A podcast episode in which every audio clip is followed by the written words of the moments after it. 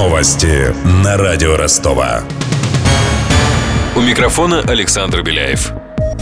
Главное Киев признался в наступлении на Донбасс. Замминистра обороны Украины Игорь Павловский заявил на брифинге для прессы, цитирую по РИА Новости. «На сегодняшний день, как бы оно ни было, но метр за метром, шаг за шагом, имея возможность, наши ребята героически продвинулись». Конец цитаты. Таким образом, генерал описал ситуацию в районе Авдеевки. При этом в Министерстве обороны Украины не стали комментировать вопрос о соблюдении Минских соглашений, в частности, об отводе тяжелого вооружения от линии соприкосновения. Между тем, по данным ополченцев Донецкой Народной Республики, за последние сутки украинская армия совершила шесть попыток наступления. Она пытается прорваться к Донецку и Макеевке и несет тяжелые потери.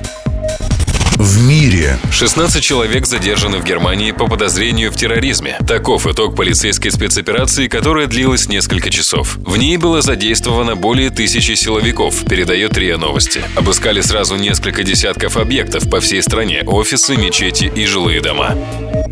В стране. Россияне не поверили в девальвацию и не стали скупать доллары. Такой вывод делает агентство Rambler News, опросив банкиров. Как считают эксперты, у граждан не осталось свободных денег. А многие уже успели перевести значительную часть сбережений в валюту. Ранее в деловой прессе появилась информация о якобы предстоящем ослаблении национальной валюты. Утверждалось, что рубль подешевеет на 5, а то и 10%.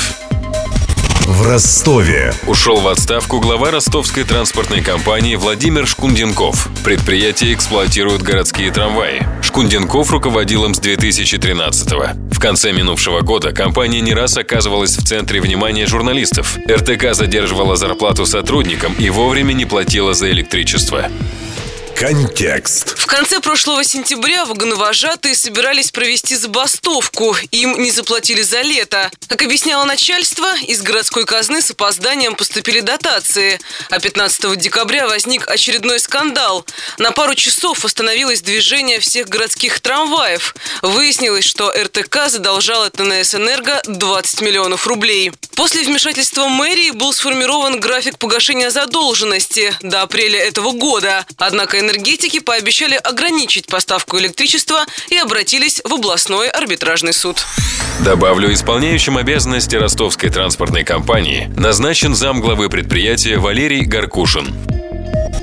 Тем временем Футбольные болельщики сегодняшнего дня могут оформить специальный паспорт. Этот документ понадобится для посещения игр в рамках Кубка Конфедераций. Получить паспорт болельщика можно только после покупки билета на игру, поясняет ТАСС. Заявку следует подать через интернет или в один из официальных центров регистрации. Они находятся в Москве, Санкт-Петербурге, Казани и Сочи. Именно в этих городах пройдут матчи. Организаторы турнира могут отказать болельщику в выдаче паспорта без объяснения причины, предупреждает председатель Российского общества защиты прав потребителей в сфере спорта Всеволод Алексеев. Введение паспорта болельщиков вызвано требованием безопасности и требованиями систематизации контроля за допуском тех или иных лиц на спортивные объекты. Подобный паспорт болельщика был во время проведения Олимпиады в Сочи, поэтому эта мера для большинства людей в нашей стране достаточно понятна. Другое дело, что получение паспорта болельщиков – это дополнительное обременение на тех или иных зрителей, потому что нужно подавать заявку, нужно получать.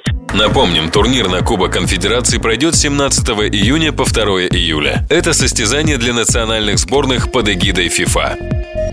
Валюта. Курс доллара на завтра 60 рублей и 31 копейка. Рост на 22 копейки. Евро вырос на 75 копеек. Завтрашний курс 65 рублей 3 копейки. У меня вся информация к этому часу. У микрофона Александр Беляев. Над выпуском работали Сергей Сысоев, Мария Погребняк, Денис Малышев и Александр Попов. До встречи в эфире.